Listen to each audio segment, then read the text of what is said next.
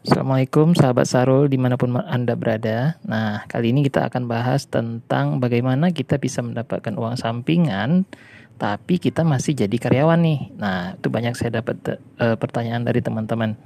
Saya akan jawab secara ringkas saja. Jadi, kalau bagi mereka yang saat ini punya kerjaan, punya kantor, punya atau sedang uh, berprofesi sebagai guru di sekolah.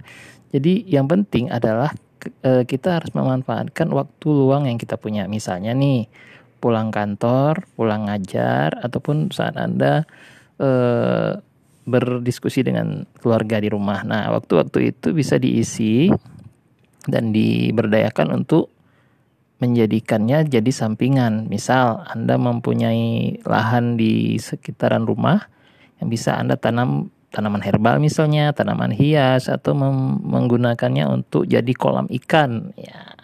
Atau bisa juga Anda berternak kelinci atau beternak ayam atau juga unggas yang lain. Nah, seperti itu kira-kira.